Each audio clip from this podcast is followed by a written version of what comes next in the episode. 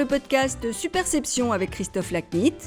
Vous pouvez également retrouver le blog et la newsletter sur le site superception.fr.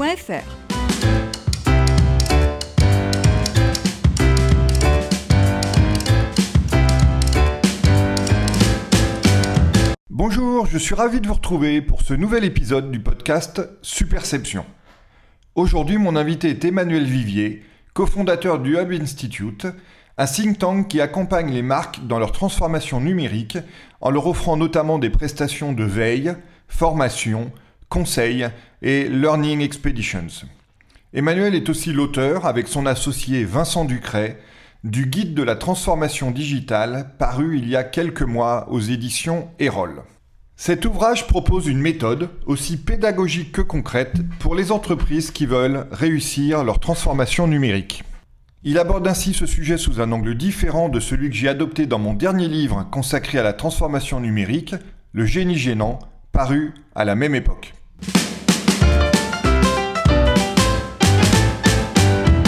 Emmanuel, bonjour, merci d'être euh, l'invité cette semaine, cette quinzaine même du podcast Superception.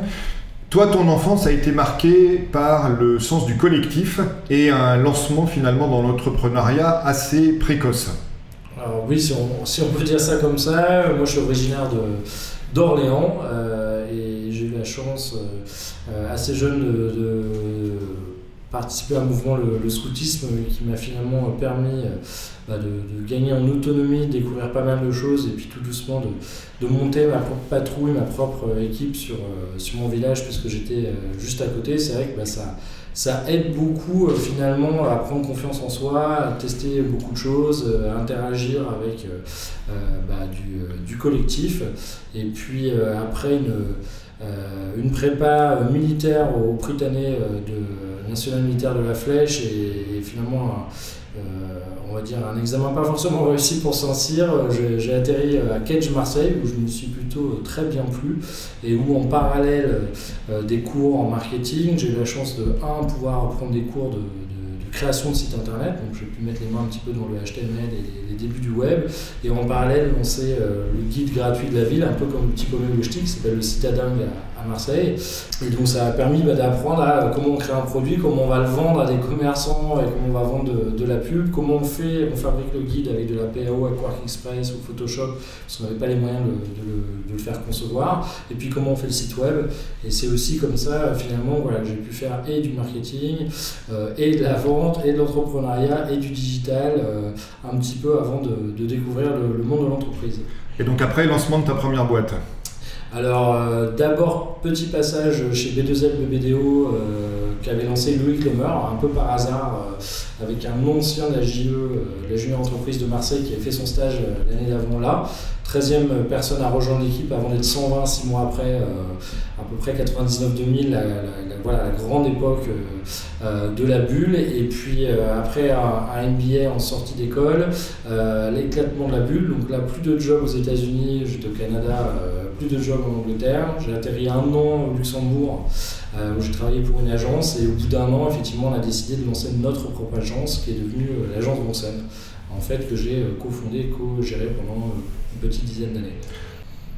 Et donc ensuite, euh, suite du parcours euh, Alors effectivement, Vonson pendant une dizaine d'années, où là on a vraiment été d'abord une agence de création de sites internet et de référencement, puis après le buzz, le viral, euh, les réseaux sociaux. En fait, le business évolue avec l'évolution des technos et des pratiques. tous les deux ans, 20% de notre chiffre d'affaires était quelque chose qu'on ne faisait pas deux ans au préalable. Monter en parallèle une grosse régie blogueur, Buzz Paradise, qu'on a lancé sur sur plusieurs pays, une levée de fonds euh, d'un peu plus de 5 millions d'euros. Et puis, euh, il y a 5 ans, euh, après 10 ans voilà, à faire de la croissance, etc., je décide de prendre une petite pause où finalement je me suis retrouvé à encadrer les startups et faire la levée de fonds Wheezy avec Cyril Paglino avant de lancer le Hub Institute avec Vincent Ducret qui est toujours mon associé aujourd'hui. voilà, qui est un think tank digital basé à Paris mais avec beaucoup de déplacements internationaux. Comment vous êtes rencontré avec Vincent? Alors avec Vincent, un peu par hasard, euh, lui était encore au gouvernement en conseiller digital de Châtel. Il avait déjà lancé le Web Forum euh, et la première année, donc qui était plus petite édition qu'aujourd'hui, 200 personnes euh, contre 2500 aujourd'hui, qui était à la, défense et donc m'a proposé d'intervenir. Donc c'est un peu croisé par hasard. Et puis après, quand effectivement j'ai pris ma petite année de pause de coaching de start-up. En fait, c'est une amie commune qui me dit non, mais vraiment, tu devrais rencontrer Vincent, discuter avec lui, chercher à monter une boîte. Moi, je ne le connaissais pas plus que ça. J'avais lu son livre, euh, Le guide de l'influence. Euh, j'étais passé au Web Forum, mais je n'avais pas forcément de connivence ou de connexion. Il n'est pas du monde des agences, moi en plus. Et puis, c'est vrai qu'en discutant très vite, on a eu des affinités communes, on a une vision, une passion pour l'international. Et on s'est dit, bah, tiens, testons ensemble de lancer le Web Forum Moscou. Euh, qui s'est très bien passé. Et puis euh, très rapidement derrière, on a lancé le reste des activités.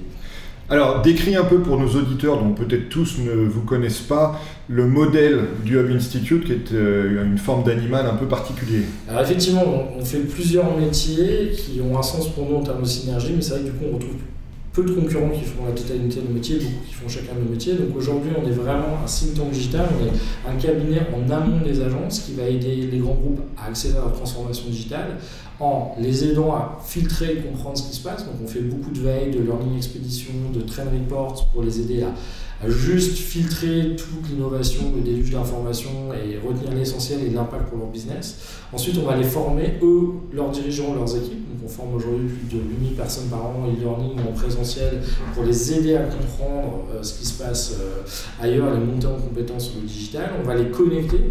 Donc là, on fait aujourd'hui une dizaine de conférences par an. L'idée, c'est grâce à tout ça, finalement, aider ces grandes organisations qui restent euh, rentable et efficace, à accélérer leur basculement euh, euh, dans un monde digital, à défaut de devenir euh, tous digital, et de les aider à comprendre finalement qu'est-ce qui est urgent à court, moyen et long terme, qu'est-ce qui est intéressant mais pas forcément prioritaire, et qu'est-ce qui est stratégique, pour être sûr d'être idéalement là et de continuer à se développer dans les années qui viennent. Euh, comment tu décrirais les qualités qu'il faut pour exercer le métier que tu viens de décrire, qui est un métier effectivement un petit peu adjacent ou connexe par rapport à ceux des, grandes agences qu'on peut aujourd'hui euh, mieux connaître? Alors c'est vrai qu'aujourd'hui on est un petit peu entre le conseil, la formation, euh, les agences de communication et de, marketing digital.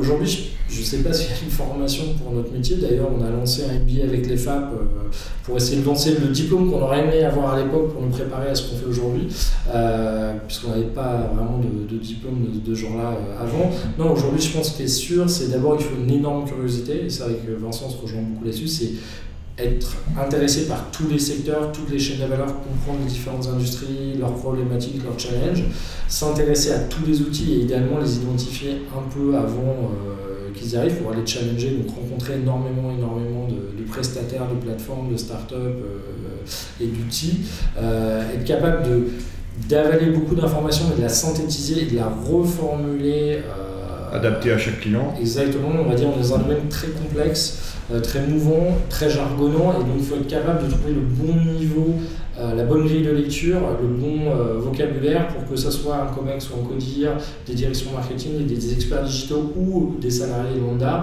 finalement, c'est pas à nous de prouver qu'on est expert. C'est parce qu'on a un bon expert qu'on devrait pouvoir expliquer n'importe quel sujet digital à n'importe qui avec le bon niveau euh, de détail et, et, en rendant, on va dire, un minimum intéressant et impactant pour alors je traduis, hein, quand tu dis salarié lambda, pour toi ça veut dire non geek. Oui, c'est pas, euh, pas, négatif, c'est juste de dire voilà, des gens dont le digital n'est pas forcément euh, la, première la pratique, le, le, métier, mais c'est vrai qu'aujourd'hui, même quelqu'un euh, au département légal ou à la comptabilité ou à l'accueil, bah, ne rien comprendre à ce qui se passe dans le monde, dans leur secteur, voire dans leur entreprise, ça va pas les aider à, accélérer ou à faciliter la transition digitale. À l'inverse, si on leur donne de la lisibilité sur ce qui se passe dans le monde, dans leur secteur économique, dans leur euh, entreprise, bah, ils vont peut-être aussi pouvoir euh, contribuer. Euh, on peut améliorer un logiciel, on peut améliorer un process. L'innovation aujourd'hui, évidemment, on a souvent un département RD, mais tout le monde peut innover et tout le monde peut proposer une bonne idée pour, pour améliorer, pour,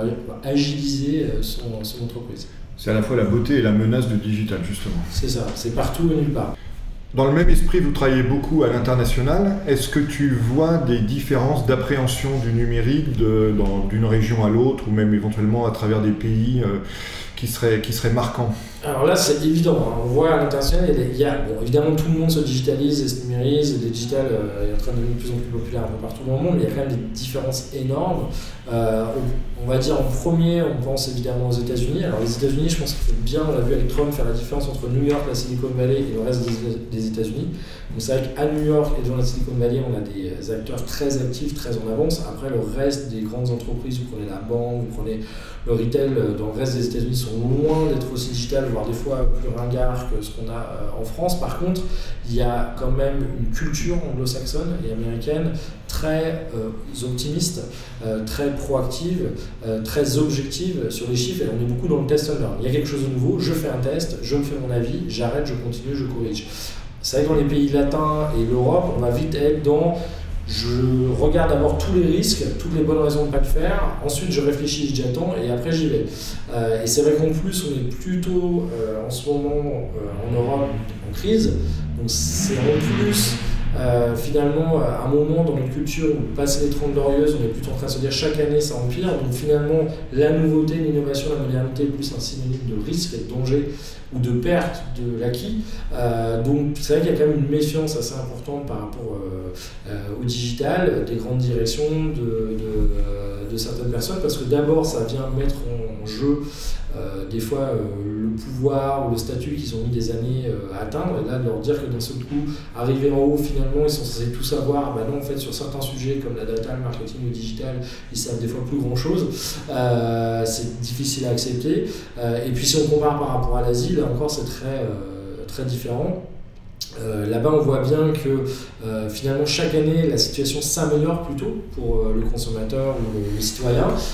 si je prends la Chine, par exemple, loin tout est loin d'être parfait, mais donc, du coup, ils voient la, nouveauté, la modernité, l'innovation comme, une opportunité. Donc c'est vrai qu'ils vont s'emparer très très vite euh, du digital, voire du mobile, où ils sont euh, très leaders. Ils ont un peu protégé leur marché aussi, hein, ça aide si on prend la Chine sur les réseaux sociaux. Mais effectivement, un WeChat euh, en Chine aujourd'hui, ou l'e-commerce en Chine, c'est hallucinant. Les progressions, la croissance, l'adoption par les clients se fait à une vitesse faramineuse. Et puis si on prend l'Afrique, on a une population très jeune, Afrique du Nord, Afrique noire, et donc là aussi, on voit plutôt autour du mobile, pour aussi des questions de, de, euh, ben, d'un seul coup des usages sur le mobile payment euh, au Kenya euh, ou au Nigeria qui sont en train de décoller presque plus vite que dans notre finalement civilisation européenne un peu vieillissante. Ah, mais carrément plus vite même. Voilà. Sans aucun doute plus vite, ouais. ouais.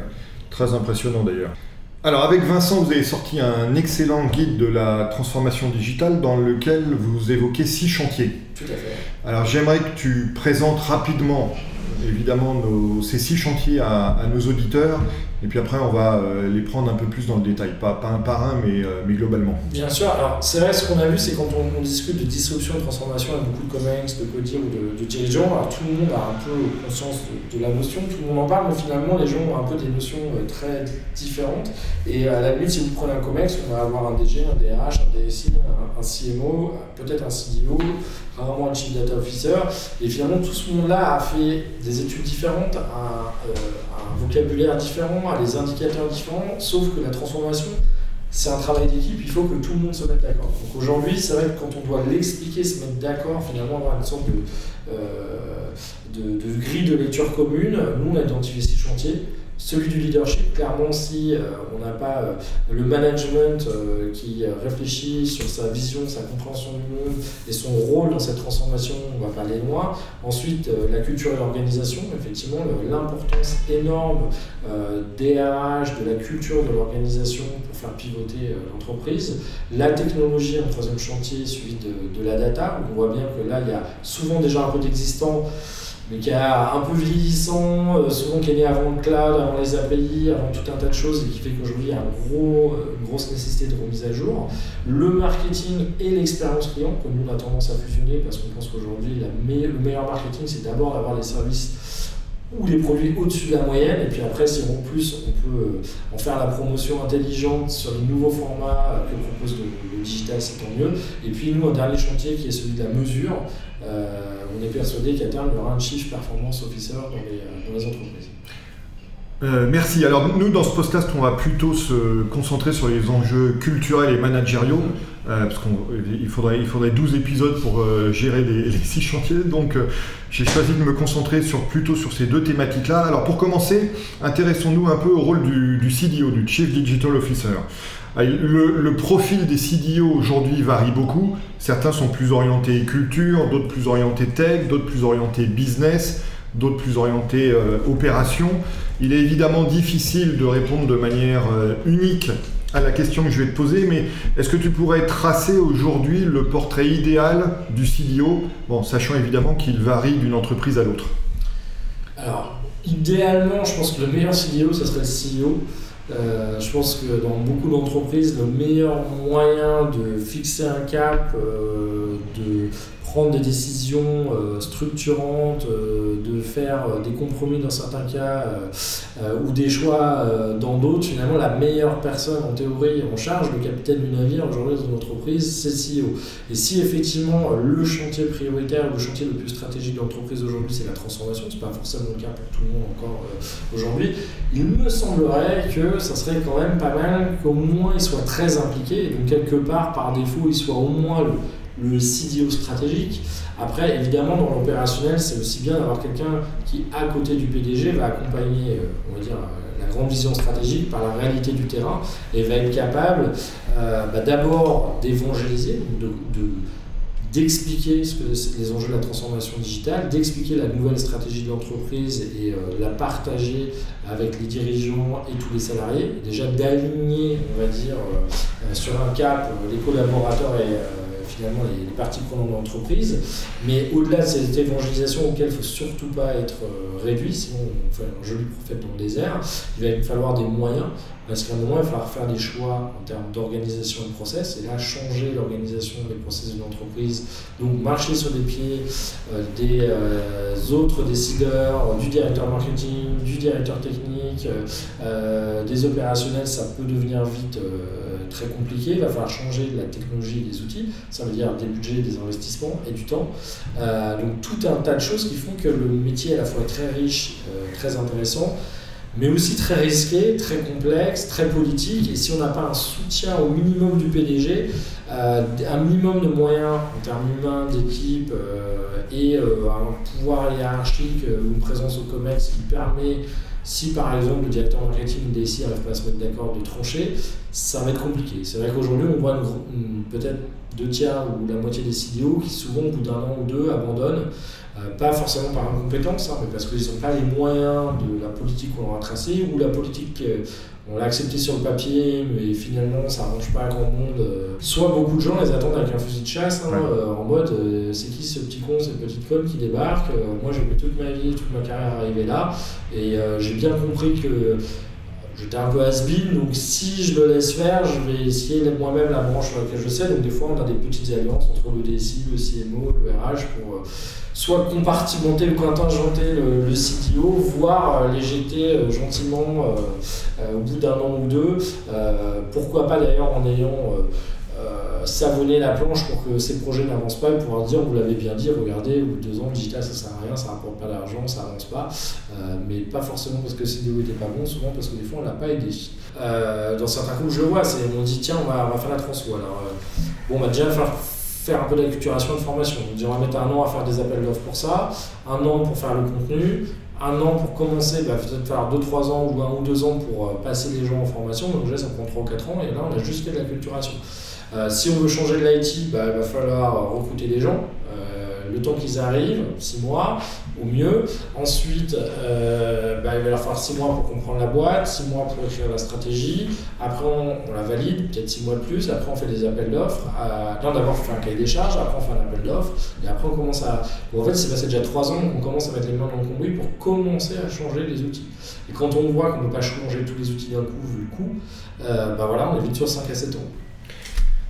Étudions maintenant un peu les, mauvais élèves, ou en tout cas ceux qui sont le plus menacés par, euh, la transformation numérique. Alors, abordons d'abord les, secteurs d'activité. quels sont les secteurs d'activité aujourd'hui que tu vois avoir le, plus de retard en matière de transformation numérique? Et comment expliques-tu ce retard? Est-ce que c'est un manque de prise de conscience? Est-ce que c'est un aveuglement? Est-ce que c'est des problèmes de stratégie ou d'opération par rapport à ces secteurs particuliers? Alors je pense que déjà, en général, les PME en France, c'est un peu la cata dans un contexte économique compliqué où il y a déjà peu de marge, c'est déjà très dur de faire tourner euh, sa boutique, euh, en tout cas en France en ce moment, euh, prendre, trouver la ressource, le temps ou le budget pour embaucher quelqu'un ou s'informer, c'est vrai que c'est très complexe et je ne rejette pas la bière, mais c'est vrai que voilà, a plutôt une culture qui est peu marketing, peu marketing digital. vous prenez moins de PME aux États-Unis, ils font du AdWords, ils font du Facebook Ads, ils sont très pragmatiques. S'il y a un nouveau truc qui peut servir, et voilà, ils, vont se lancer dessus. donc déjà les PME, voilà, c'est compliqué, il y a un gros boulot d'attrapage. La BPI a fait une étude encore dernièrement et voilà, il y, a, un gros retard de ce côté-là. Sur les grands groupes, euh, on va dire les premiers à avoir euh, finalement été un peu forcés de se transformer, ils sont encore en train de le faire et ça a été quand même très compliqué. On va dire c'est finalement les, euh, les, industries liées à la data. Donc on a bah, les films, la musique, enfin la musique, les films, la vidéo, aujourd'hui la presse, les médias, la télé. Et donc eux, ils le subissent encore, ils sont encore en transformation, mais c'est vrai que sont pris des, des murs avec des nouveaux acteurs très agressifs, très agiles, euh, très bien financés. Hein, euh, et donc aujourd'hui, voilà, eux finalement, là, ils sont en train de commencer à sortir euh, d'une période très compliquée, très difficile, avec des restructurations, des réorganisations. Mais certains commencent à, y est, lancer des choses plus rentables, plus efficaces, plus agiles.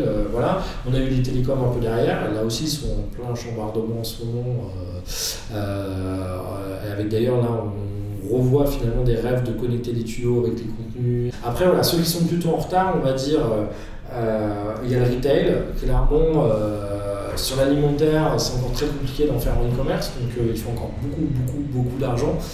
donc c'est vrai que les boîtes qui font encore beaucoup d'argent, je prends la cosmétique luxe, qui y va, mais quand même du bout des pieds.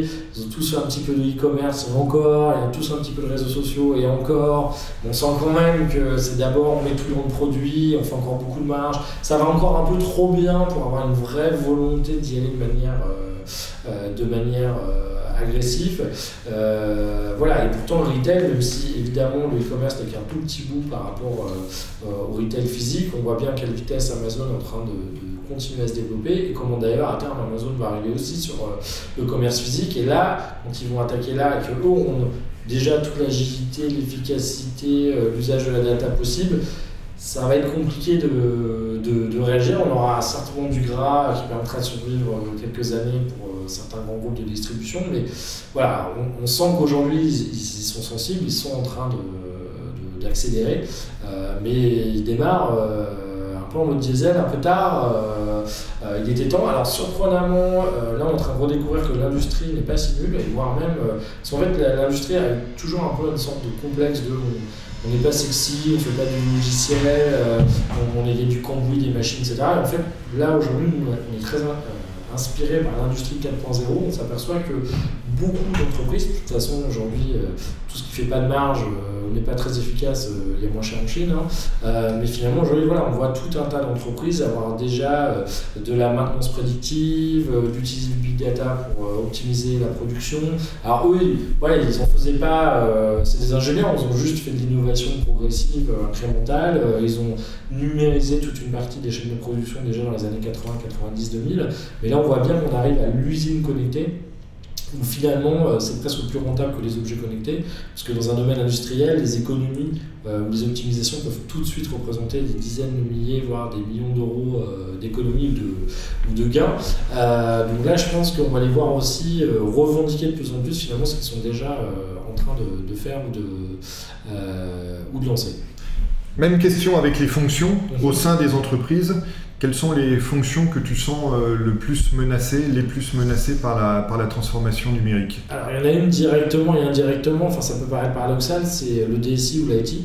Euh, on sent qu'il y a vraiment une rupture, c'est-à-dire qu'il y a certains anciens DSI ont fait un vrai basculement sur euh, euh, le cloud, les API, le développement agile, Sprint, Scrum, etc.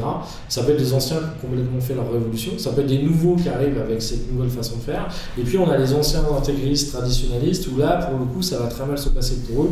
Eux voulaient tout redévelopper en interne, euh, c'était plus j'ai de salariés, plus j'ai de gens pour administrer, gérer, héberger, plus j'étais fort et plus j'avais de budget. Et là, clairement, euh, c'était mini, et c'est encore le cas trop souvent dans pas mal de boîtes, hein, je suis une mini forteresse en interne, personne ne comprend ce que je fais. Euh, si euh, on me vexe, il n'y a plus rien qui tourne dans la boutique, et je fais rarement les bons choix, je reste des fois sur des architectures, ou des langages, ou des façons de voir et de faire qui sont complètement dépassées. Donc pour une partie des DSI, mais vraiment je tiens à pas généraliser, il y il y a toute une ancienne génération qui a fait son switch ou une nouvelle génération qui arrive qui est euh, beaucoup plus agile euh, et, beaucoup plus volontaire, qui devient vraiment pour moi une ressource, euh, voire un air de la guerre pour les entreprises. ensuite, au niveau des directions générales, il y a une sensibilisation croissante, mais il y en a quand même certains qui sont encore vraiment qui n'ont pas compris l'importance ou la violence ou, l'intensité de ce que ça veut dire dans les, dans les prochaines années, qui disent bon, il reste que 2, 3, 4, 5 années à la retraite c'est pas le moment de, de, tout révolutionner. Euh, évidemment, au niveau marketing, ça va faire très mal. Il y a beaucoup de cas en ce moment, beaucoup de gens de 45, 55 ans qui se retrouvent euh, éjectés parce qu'ils comprennent rien au digital. Euh, alors, on ne les a pas forcément aidés, ils n'ont pas forcément trop voulu s'y mettre, ou alors ils connaissent le digital mais pas la data. C'est vrai que c'est des savoirs qu'on n'enseigne pas en école de commerce, qu'on n'a pas forcément appris, mais qu'il est urgent d'intégrer.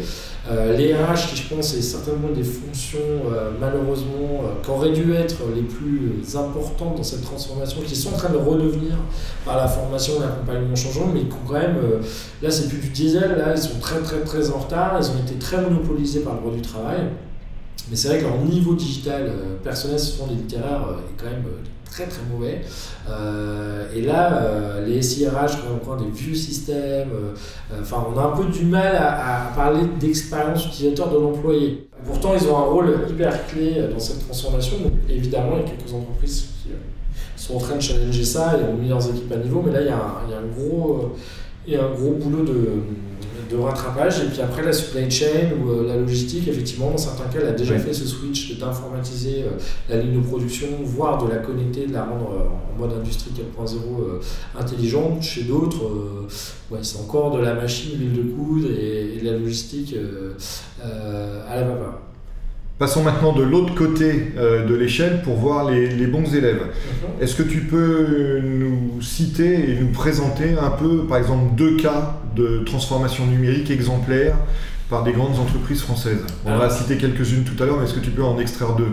Oui, alors on pourrait en citer plein. Euh, effectivement, c'était un peu toujours les mêmes. Hein. AXA, Voyage SNCF, Accor, euh, et puis Orange La Poste qui arrive un petit peu derrière. Mais voilà, ça c'est quand même des gros paquebots pour qui c'était pas gagné, sur lesquels une direction a vraiment pris euh, le, sujet euh, à bras le corps, l'incarne, le revendique, le pousse à vraiment négocier des moyens financiers, humains très conséquents. Et euh, voilà, ils ne prennent pas le sujet à la légère, ils se sont pris tous deux, trois baffes accord avec à la limite Airbnb, euh, avant Booking, euh, euh, etc. Mais voilà, on voit bien qu'aujourd'hui, d'ailleurs, le CEO a souvent un rôle assez charismatique pour entraîner ses équipes. on a vu des recrutements d'un petit peu d'experts ou en puissance des équipes et on voit que d'un seul coup, ça passe par on ouvre un peu plus sa culture, on va racheter d'autres entreprises plus petites qui vont amener de l'ADN digital, du savoir-faire, qui ont compris des choses. On ne prétend plus tout savoir faire en interne, on va monter à la limite des collaborations, des partenariats, de l'incubation, de l'accélération avec des startups sont forcément rachetés euh, euh, complètement. Donc on, trouve différents moyens de collaboration et d'investissement dans le, dans le digital. On va mettre des programmes de formation assez conséquents pour euh, monter en puissance les experts, voire acculturer toute l'entreprise. Généralement, on va investir aussi dans la data, on va recruter des nouveaux profils, on va développer des nouvelles solutions, on va se doter de nouveaux outils avec du Adobe, du Salesforce, du Microsoft, du IBM, enfin peu importe, on va retrouver euh, euh, tous les gros, mais en tout cas on va mettre les moyens là-dessus. Souvent, on va se mettre un petit lab euh, pour expérimenter plus rapidement, plus facilement, voir pourquoi pas de temps en temps en Silicon Valley, ou dans l'exemple d'AXA, c'est en Silicon Valley d'un côté, mais aussi en Asie parce que finalement l'innovation ne va pas venir que des États-Unis et de la côte ouest, mais vraiment aussi de l'Asie. C'est vrai que voilà, la, la transfo, c'est pas une action, c'est quand on met tout ça bout à bout et qu'on a un petit peu de chance euh, et que les gens suivent son moteur et que dans tout ce qu'on va tester, on arrive à trouver bah, certaines choses qui marchent mieux que d'autres. Si on fait un peu avant les concurrents, oui, on peut se dire que demain. Euh, mais je pense que ce qui est compliqué, c'est que dans tous les cas, c'est un peu comme la musculation ou le sport, c'est que c'est très ingrat. C'est-à-dire qu'au démarrage, vous allez démarrer et premier mois, deuxième mois, troisième mois, quatrième mois, vous allez voir aucun effet.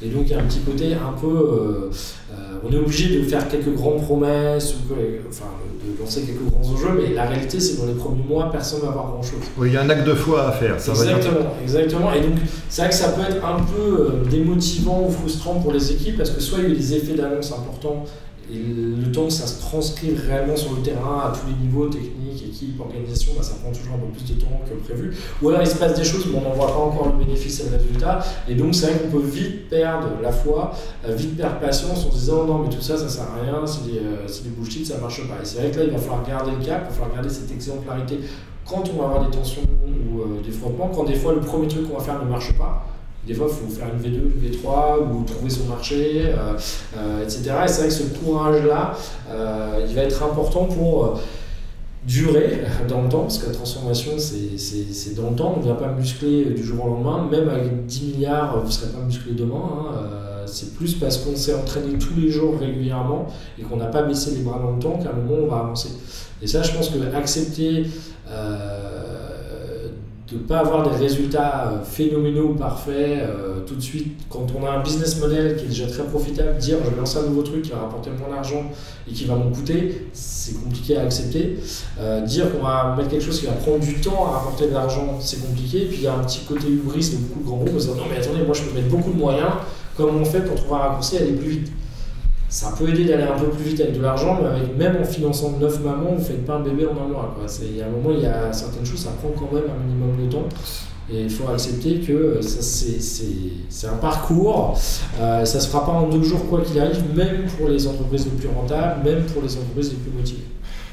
Justement, par rapport au constat que, que tu dresses, quels sont à ton avis les principaux freins qui aujourd'hui empêche la transformation digitale de se faire plus fortement ou, plus rapidement au sein des entreprises.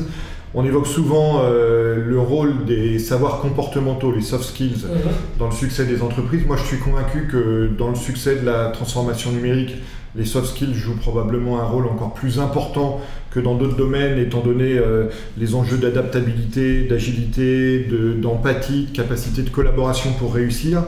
Quelle est ta vision par rapport à ça? Alors, c'est évident que s'il suffisait d'acheter des logiciels, euh, de faire trois formations, on aurait tous fait, on serait tous devenus digitaux, on aurait réglé le problème. Parce que là encore, s'il suffisait de dépenser de l'argent, euh, il y en a qui auraient pu mettre les budgets, on serait passé à autre chose.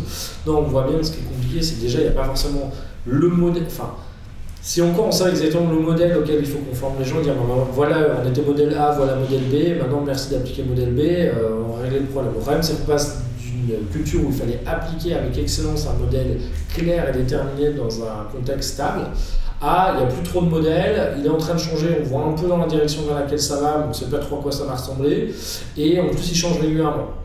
Donc là, on a plutôt besoin, pas de gens experts d'appliquer un modèle, mais plutôt de gens curieux, capables de réagir rapidement euh, et intelligemment à chaque niveau d'entreprise en fonction. Donc c'est vrai que ça demande peut-être moins de l'expertise de un peu en digital que euh, comment je comment je vois pas le changement comme un stress euh, mais plutôt comme une opportunité comment j'arrive à aider mes collaborateurs, des fois mes managers, des fois mes employés, quand ils veulent pas changer, à changer, et peut-être à comment euh, à débloquer certaines situations où les gens se figent. Et c'est là où d'ailleurs on, retrouve l'importance du rôle du PDG, parce que cette impulsion, c'est pas c'est pas le CDO qui va pouvoir la donner. déjà la base de la base de la soft c'est déjà aussi c'est quoi le sens de euh, c'est quoi la stratégie de ma boîte, c'est quoi le sens de, du métier de l'entreprise et de mon métier, de qu'est-ce que moi, à quoi je contribue dans, l'organisation? C'est vrai que déjà, on ne sait plus très bien ce que fait la boîte.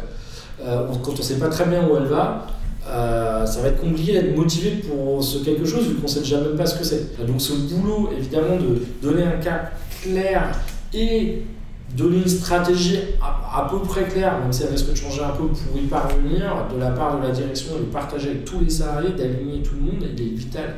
Ensuite, que cette stratégie, elle se traduise réellement par des ressources, des moyens, des outils qui viennent soutenir le message, parce que sinon on peut aussi avoir des super messages, mais finalement très creux dans la réalité euh, des gens, euh, c'est aussi vital. Et après, donner des outils aux gens, mais quand je dis des outils, au-delà des logiciels, des nouvelles méthodes, euh, des, des, petits tips pour, pour s'adapter à, ces nouveaux besoins, ces nouveaux modes d'organisation, collaboration, d'agilité, des coûts du client, ben c'est vital parce que euh, euh, faut aussi désapprendre certaines choses qu'on avait appris pour pouvoir mieux euh, avoir des nouveaux réflexes. Et il faut qu'à un moment tout le monde les adopte. Parce que si on a que quelques personnes dans la boîte qui décident d'être agiles et que le reste ne l'est pas ils vont pas ils vont pas y arriver. Donc c'est là où ce qui est compliqué c'est de bouger toute l'organisation en même temps outils, process, orga, euh, personne, euh, culture. Et si on, en fait, tout le monde s'autobloque un tout petit peu. C'est si euh, j'ai changé la culture et l'orga, mais que les outils suivent pas, je vais vite être bloqué. Si je change les outils mais pas la culture, bah, au final. on retrouve aussi chantier. Exactement. Donc c'est vrai que c'est toute la beauté, l'intérêt, mais aussi la complexité de la transfo, c'est qu'on est. le DRH est dépendant du DSI, qui est dépendant du DG, qui est dépendant du CMO. Il faut que tout ce petit monde arrive à parler ensemble, se mettre d'accord et à la limite choisissent les priorités ensemble et, se soutiennent. Sinon, euh, c'est un peu comme un, corps hein, humain. Si les organes ne veulent pas travailler ensemble, on ne fera pas un sprint, hein, ça c'est sûr. On termine toujours le podcast Superception avec une question d'actualité. Alors euh, aujourd'hui, Emmanuel, pour élargir un peu notre discussion autour de la transformation euh, numérique et, parler un petit peu d'éthique, je, voulais t'interroger sur l'actualité d'Uber. Uber en l'occurrence, et on va pas les détailler tous parce qu'il nous faudrait trop de temps, mais il y a quasiment un nouveau scandale chaque semaine. À l'égard de ces scandales euh, qui se multiplient, il y, a, euh, en gros deux écoles. Il y a une première école qui dit bah, Uber, pour euh, faire la révolution qu'il est en train de réaliser, a dû par nature transgresser beaucoup de règles. Et ce qui fait que dans sa culture, la transgression des règles est arrivée à un tel niveau que ça explique les, scandales que, l'on observe. Et puis il y a une deuxième école qui dit, bah oui, mais il y a des tas d'autres entreprises qui ont réalisé des, révolutions euh, pas toujours aussi importantes que Uber, mais certaines aussi importantes que Uber, sans avoir une culture aussi pervertie que celle de Uber. Alors quel est ton, positionnement, toi, par rapport à ces deux écoles? Peut-être tu as une troisième école d'ailleurs à, à promouvoir. Et puis comment penses-tu que cette image de Uber, qui est aujourd'hui assez, euh, assez nocive, retentit sur l'idée même de euh, la transformation numérique, dont Uber, dont le nom est d'ailleurs devenu euh, un terme utilisé communément dans, ce secteur, est devenu un emblème? Je pense que le, sujet Uber il est assez complexe. D'abord, c'est vrai qu'à partir du moment où on a un disrupteur, euh, à partir du moment où on vient changer euh, un marché, déjà on ne fait pas plaisir à tout le monde et déjà on se met déjà toute une partie des gens à dos. Alors la bonne nouvelle c'est qu'ils ont plutôt mis à dos euh, les, concurrents existants et plutôt mis dans la poche les clients dans un premier temps, donc en révolutionnant cette expérience un peu du, transport. Même moi-même j'utilise constamment Uber, c'est quand même beaucoup plus simple et beaucoup plus pratique. Maintenant c'est vrai que dans cette disruption, ils auraient pu, et on prend, pour moi, il y a un peu le, le, si on prend le, ligne à Lyon, on a un peu Uber et Airbnb, les deux sont disrupteurs. Exactement. Il y en a un qui le fait quand même en mode j'ai décidé de vraiment pas me prendre la tête à mettre euh, les formes et, vraiment à, aller assez loin, voire dans certains cas d'être assez, euh, au-delà d'être irrespectueux et un peu disruptif, de vraiment. Euh, Rien respecter. Pas respecter la légalité. Euh, effectivement, là, ce sont des problèmes vraiment de culture interne, euh, euh, sur, le, sur le respect des femmes, sur l'honnêteté, sur le respect de la presse, le, mensonge aux autorités. Ça va quand même un peu plus loin d'être juste disruptif. Là, on a quand même certaines valeurs qu'on est en tout cas pas forcément généralisées, mais assez, assez distribuées dans l'organisation qui commencent à poser des vraies questions sur les valeurs du management et les valeurs qui ont été euh, promues, diffusées, acceptées ou euh, encouragées euh, ou pas refusées de la part du management. Chez Airbnb, c'est intéressant. Il y a évidemment eu des frottements, il y a évidemment de temps en temps les municipalités, etc. Mais c'est vrai qu'on sent quand même qu'Airbnb a plutôt une tendance à oui, de temps en temps, on va un petit peu vite, mais on est plutôt dans la discussion, on est plutôt en train de proposer des solutions. Après, elle match, elle match pas. Euh, on a plutôt conscience des effets de bord qu'on peut produire. On est plutôt dans la constructivité avec nos interlocuteurs en les respectant euh, euh, de manière assez importante. Donc, ça je ne sais pas si l'un est meilleur que l'autre, c'est deux cultures différentes, c'est deux entreprises différentes, c'est deux secteurs différents, mais je pense qu'on peut très bien faire de la disruption sans dire que accepter de contourner certaines règles, d'en briser certaines, ça ne veut pas forcément dire ne plus avoir aucune règle. Euh, et après, on peut aussi euh, refuser certaines règles tout en ayant certaines valeurs. Euh, mais après, je pense que ça revient, et on retrouve souvent hein, finalement l'ADN d'une boîte, c'est aussi l'ADN de son dirigeant, c'est aussi sa vision, c'est aussi le, le, modèle que lui-même va donner.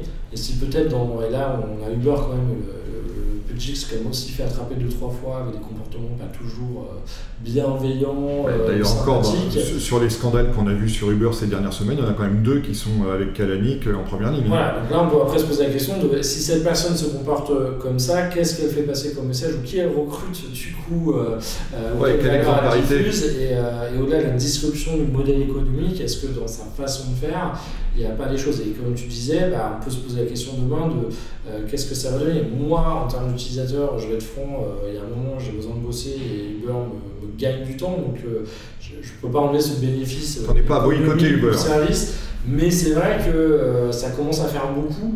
Euh, et qu'il y a un moment, oui, demain, si j'avais un concurrent aussi bon, il commence à en avoir, un chauffeur privé ou d'autres, là encore, les taxis, on les prenait parce qu'on n'avait pas le choix. Le jour où on aura peut-être un choix d'une entreprise qui est peut-être un peu plus citoyenne, demain, ça, ça se paiera peut-être très cher par Uber parce que les gens euh, euh, n'auront pas oublié ou.